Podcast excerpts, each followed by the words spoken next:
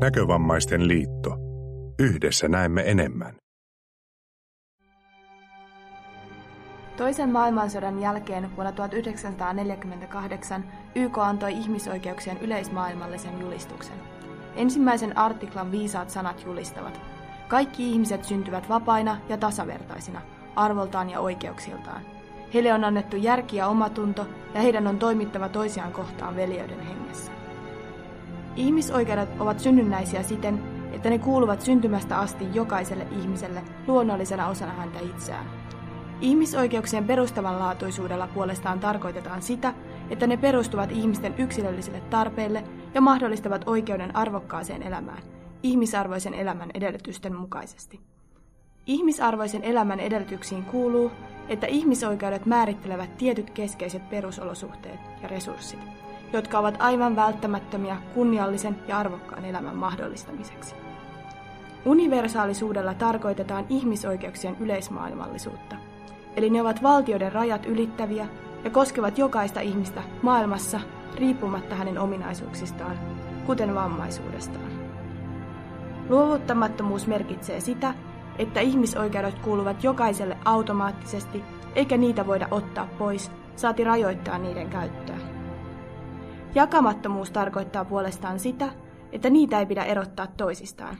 Ihmisoikeuksien keskinäinen riippuvuus ja yhteenkuuluvuus ymmärretään siten, että ne vaikuttavat toisiinsa.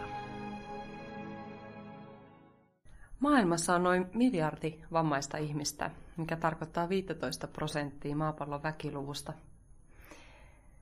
Meidän jokaisen tehtävä on taata vammaisten henkilöiden arvostus, yhdenvertaisuus muiden kanssa ja osallisuus ihan kaikkeen toimintaan, mitä muutkin ihmiset tekee. No mitä siis vammaisuus on? Vammaisuutta ei määritellä enää ensisijaisesti lääketieteellisenä tai sosiaalisena kysymyksenä, vaan ennen kaikkea ihmisoikeuskysymyksenä. Tälle ihmisoikeusperustalle luotu yli kymmenen vuotta sitten jo useita valtioita sitova juridinen asiakirja, YK vammaissopimus eli CRPD, Convention on the Rights of Persons with Disabilities, joka astui EU-ssa voimaan vuonna 2011 ja sitten Suomessa 2016. Yleissopimus on historiallinen siksi, että vammaisuus määritellään varsin seikkaperäisesti tässä asiakirjassa. YK on vammaisia ihmisiä koskeva yleissopimus on kansainvälinen ihmisoikeusasiakirja, jossa säädetään erikseen myös vammaisille kuuluvista ihmisoikeuksista ja perusvapauksista, koska vammaisten henkilöiden ihmisoikeuksia ei ole pidetty itsestäänselvinä oikeuksina muiden kansainvälisten ihmisoikeussopimusten valossa. Uutta näkökulmaa edustaa esimerkiksi 19 artikla, joka käsittelee elämistä itsenäisesti ja osallisuutta yhteisöissä. Tässä artiklassa todetaan muun muassa, että vammaisella henkilöllä on yhdenvertaisesti muihin nähen mahdollisuus itse valita asuinpaikkansa sekä sen esimerkiksi missä ja kenen kanssa asuu. YK on yleissopimus vammaisten henkilöiden oikeuksista on myös tärkeä muutoksen väline. Sen kautta asenteet ja lähestymistavat vammaisten henkilöitä kohtaan muuttuu. Tänään me keskustellaan ihmisoikeuksista. Tässä äänessä on liiton sosiaaliturvapäällikkö Laura Tolkkinen ja kanssani tänään keskustelemassa ovat oikeuksien valvontalakimies Elli Björkberg. Kiitos, kiva olla täällä. Ja oikeuksien valvonnan asiantuntija Elisa Montanen. Kiitos ja hei parallaan. Elli, sä oot Näkövammaisten liitossa oikeuksien valvontalakimiehenä. Mitä sun duuni on? No, mulla on semmoinen lupalakimieskelpoisuus, eli mä voin toimia oikeudenkäyntiasiamiehenä oikeudenkäynneissä, eli mä hoidan niitä. Suurin osa niistä oikeudenkäynneistä on vammaispalveluihin liittyviä hallintoprosessi oikeudenkäyntiä. Sitten on syrjintäasioita, muun muassa yhdenvertaisuuslautakunnassa. Sitten on työelämään liittyviä syrjintäasioita ja myös ihan rikoslain mukaisia syrjintärikoksia. Eli se käytännön asianajo on se mun oma vahvin osaamisalue. Sitten mä toimin myös juridika-asiantuntijana koko meidän oikeuksien valvonnan mahtavalle tiimille, alueellisille asiantuntijoille ja sitten mä teen vaikuttamistyötä NKL ja muun muassa vammaisfoorumin kautta. Joo, ja tässä sun mainitsemassa tiimissä työskentelet sitten Elisa sinä, eli oikeuksien valvonnan asiantuntijana Näkövammaisten liitolla. Mitä tämä työ on? No mun työtehtävistä se suurin tai pääasiallisin on neuvonta ja ohjaus palvelujen ja tukien hakemisessa, eli asiakastyö. Mä tapaan asiakkaita ihan kasvotusten, täytämme konkreettisesti hakemuksia yhdessä ja sitten paljon tulee yhteydenottoja myös puhelimitse ja sähköpostitse. Sitten jos tätä palvelua tai tukea ei ole hakemisesta huolimatta saatu, vaikka siihen saattaisi siis olla oikeus, niin haetaan muutosta päätökseen asiakkaiden kanssa. Eli siellä päätöksen viimeisellä sivulla on aina se valitusohje, jonka mukaisesti sitten toimitaan. Mutta monesti siis näissä kirjallisissa töissä, kun avustetaan, niin no ihan konkreettisesti, jos on vaikka näkövammautunut eikä, eikä saa sitten käytettyä mitään teknisiä vempeleitä tai kirjoitettua, mutta myös ihan niin yhdessä tekemällä saa hyvin tuotua esiin ja jäsenneltyä näkövammaan ja arkeen liittyviä asioita. Ja tämän asiakastyön lisäksi sitten olen mukana vaikuttamistyössä, erilaisissa työryhmissä sekä järjestämässä tapahtumia. Vaikka eräänlaista vaikuttamistyötä toivon, että tämä palvelujen hakeminen ja muutoksenhakukin on. Mutta esimerkkinä näistä tapahtumista ja työryhmistä nyt on meneillään sellainen monen järjestön tapahtuman järjestäminen kuin henkilökohtaisen avun paraati. Se pidetään tiistaina 11. kesäkuuta 14.17. Katsokaa lisätietoja sieltä tapahtuman omalta nettisivulta Facebook-sivulta. Sen tarkoituksena on juhlia henkilökohtaisen avun olemassaoloa ja tehdä sitä tunnetummaksi. Eli tällainen karnevaalityyppinen tempaus. Sitten vähän niin kuin pari raskaampaa juttua mainitakseni, niin olen mukana tässä YK on vammaisyleissopimuksen toteutumista koskevan rinnakkaisraportoinnin työryhmässä sekä myös teen näkövammaisiin maahanmuuttajiin liittyvää tietopakettia. Niin tällaista nyt esimerkiksi kuuluu mun työhön tällä hetkellä. Teillä on Elli ja Elisa molemmilla työssä oikeuksien valvontaa. Kun valvotaan oikeuksia, valvotaan tosi monia erilaisia asioita – me aluksi kuultiin ihmisoikeuksista ja vammaisyleissopimuksesta pitkät litaniat. Mutta sitten mitä itse asiassa ovat vammaisten ihmisoikeudet? Mistä silloin keskustellaan? No mä aina tykkään lähestyä asioita käytännönläheisesti, myös juridisia ongelmia, mutta ihmisoikeuksia ei ole perinteisesti ymmärretty kovinkaan käytännönläheisiksi, vaan jonkinlaisiksi katto-oikeuksiksi tai yleisluonteisiksi suosituksiksi. Mutta tämä CRPD-vammaisyleissopimus on muuttanut mun ajattelutapaa ihmis- ja perusoikeuksista. Näitä vammaisyleissopimuksen artikloita voi iisisti käyttää myös ihan käytännön työssä. YK-vammaissopimus on yksityiskohtainen ja se menee syvälle oikeuksiin. Se on luonut kokonaan uusia perusoikeuksia minkälaisia ei ole aikaisemmissa ihmisoikeussopimuksissa ollut. Ja sen lisäksi se YK-vammaisyleissopimus on myös suhteellisen selkeä. Et mä oon todella tykästynyt siihen ja viittaan siihen useimmissa valituksissani. Valitettavasti vaan tuomioistuimet ei mun nähdäkseni ole ainakaan vielä kovinkaan tykästyneitä siihen sopimukseen. Sopimusta ei ei kovinkaan usein mainita tai ainakaan käsitellä mitenkään seikkaperäisesti hallinto-oikeuksien tai korkeimman hallinto-oikeuden ratkaisuissa, mutta toivon, että tämä tulee vielä muuttumaan. Tätä sopimusta on siis on noudatettava lakina, eli siinä on semmoisia keskeisiä periaatteita, kuten yksilön itsemääräämisoikeuden kunnioittaminen, syrjimättömyys ja yhdenvertaisuus, ja niin kuin osallistumisoikeuteen liittyvää ja esteettömyys ja saavutettavuus. No, yhteiskunta voi jollain tapaa aiheuttaa vammaisuutta. Se voi näkyä muun muassa siinä, että minkälaista on kulkea maaseudulla, toimiko sähköiset palvelut kaikille kansalaisille. Silloin merkityksellistä on se, että millainen oma suhde on yhteiskunta, että lyöksää lakikirjalla heti päähän viranomaista vai käytätkö neuvottelutaitoja? No aina homma ei kuitenkaan pelitä ja Suomessakin tuttu termi on syrjintä. Mistä syrjinnässä on kysymys? No yhdenvertaisuuslain mukaanhan syrjintä on se, kun jotakuta kohdellaan siis henkilöön liittävän syyn perusteella epäsuotuisammin kuin jotakuta toista vertailukelpoisessa tilanteessa. Ja näitä henkilöön liittyvät, liittyviä syitä ovat esimerkiksi ikä, alkuperä, kansalaisuus, kieli, uskonto, terveydentila, vammaisuus, seksuaalinen suuntautuminen ja niitä on lisääkin.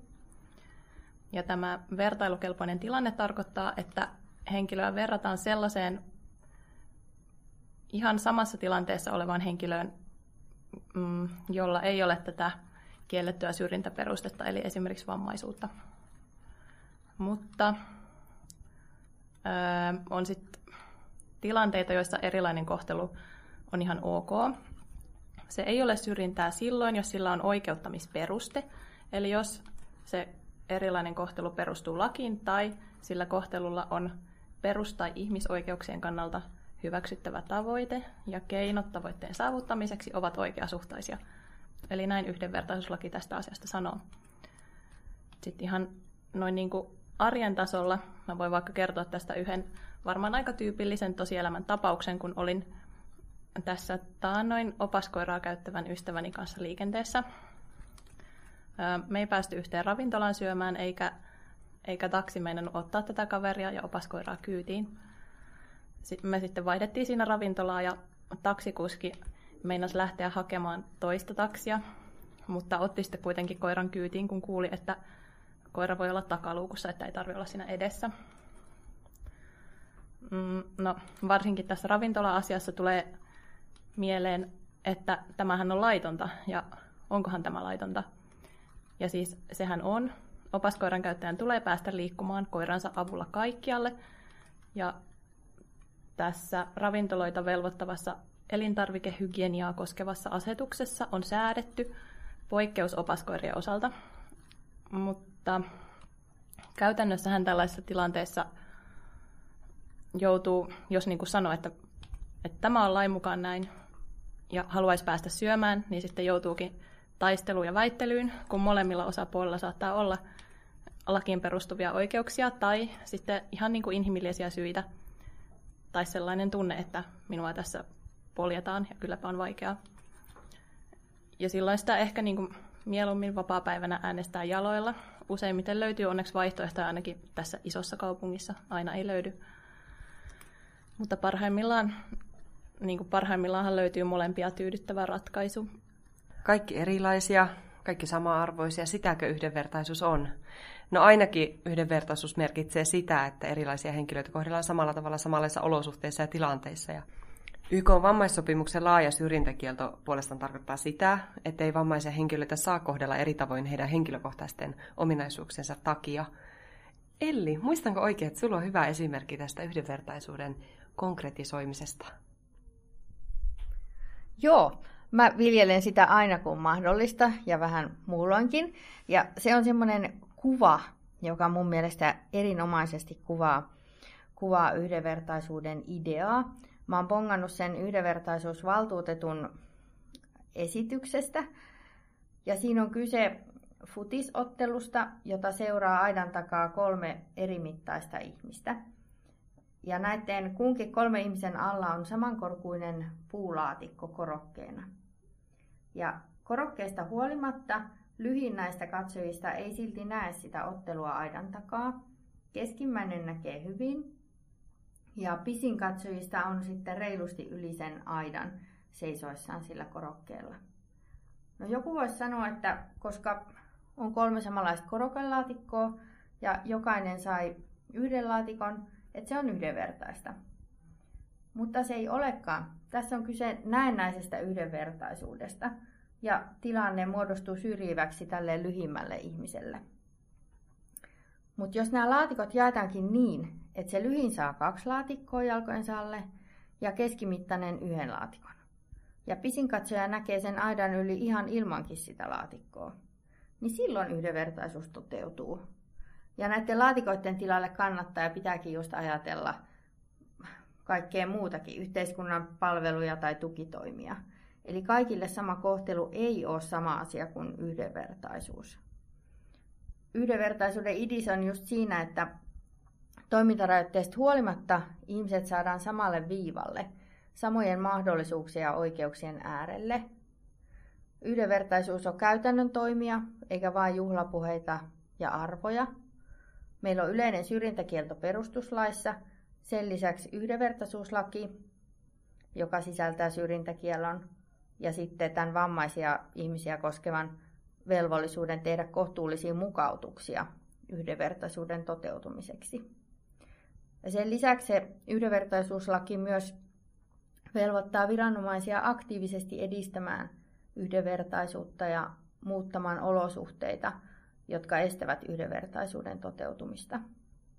Sitten näitä syrjintäkieltoa ja, ja muuta sääntelyä tarkennetaan myös muissa laissa, esimerkiksi rikoslaissa. On tosi hyvä ja tarpeellista, että näitä vammaisten henkilöiden ja muiden vähemmistöryhmien ihmisoikeuksia rummutetaan. Mutta ei pidä kuitenkaan ajatella, että erityisesti vähemmistöillä on näitä oikeuksia. Voidaan puhua siis vaikka oikeuksista palveluihin tai tukiin tai tietynlaiseen kohteluun, jota siis itse kukin meistä joskus tarvitsee jostakin syystä. Ja hyvä, kun päästäisiin siihen, että eletään niin kuin tavallisissa arjessa, tavallisissa arjen tilanteissa, monen kirjavassa yhtenäisessä ihmisjoukossa, jossa on kaikenlaisia erilaisia tilanteita ja tarpeita jostain syystä, eikä sillä tavalla, että lakikirja kainalossa päässä taistelemassa. Elli ja Elisa, miten maailma muuttuu? No, toki maailma muuttuu, kun lakeja muutetaan, mutta voisi sanoa myös, että maailma muuttuu keissi kerrallaan. Yksittäisillä oikeudenkäynneillä ja niissä annetulla ratkaisulla on myös merkitystä. Esimerkkinä yhdenvertaisuuslautakunnassa oli viitisen vuotta sitten asia, jossa henkilö teki hakemuksen syrjinnästä, kun pankki kieltäytyi myöntämästä hänelle pankkitunnuksia vedoten henkilön näkövammaan ja siihen, että, että henkilö ei näkövammasta johtuen pystynyt itsenäisesti ilman toisen henkilön apua käyttämään niitä paperilla toimitettuja vaihtuvia tunnuslukuja. Tämä pankki ei myöskään suostunut kohtuulliseen mukautukseen, eli vaikka toimittamaan niitä tunnuslukuja asiakkaalle pistekirjoituksella. No, yhdenvertaisuus tasa-arvolautakunta katsoi pankin syrjineen näkövammaista ja määräsi pankin sakon uhalla lopettamaan syrjinnän. Sen lisäksi maailma muuttuu myös niiden yksittäisten ihmisten pitkien oikeustaisteluiden kautta. Toinen esimerkki on, on tota, korkeimman hallinto-oikeuden vuosikirjaratkaisu joulukuulta 2016. Ja se koski ikääntymisen ja vammaisuuden välistä rajanvetoa, ja siinä korkein hallinto-oikeus totesi, että silmänpohjarappeamatauti ei liity normaaliin ikääntymiseen, vaan kyse on vammaisuudesta.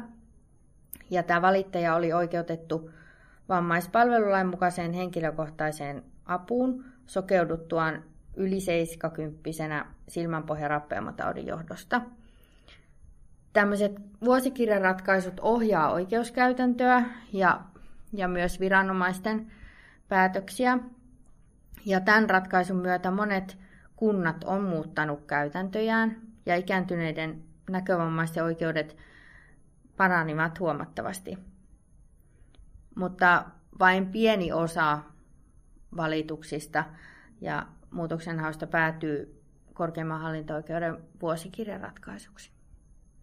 Okei, eli maailma siis muuttuu saavutettavammaksi. Hurraa! Esimerkiksi ratikkakuulutukset on nyt tulleet tänne Helsinkiin, mikä on mahtavaa. Mä itse olen sokea ja käytän julkista liikennettä päivittäin. En tosi ratikkaa, vaan käytän busseja, eli niitä odotellessa, niitä kuulutuksia. Tosi hyvä juttu paitsi näkövammaisille, että ne olisi niin kuin standardi, ettei tarvitse koko ajan olla pyytämässä silleen, että minä tarvitsisin tällaisen mukautuksen, että kertoisitko, kun päästään minun pysäkille.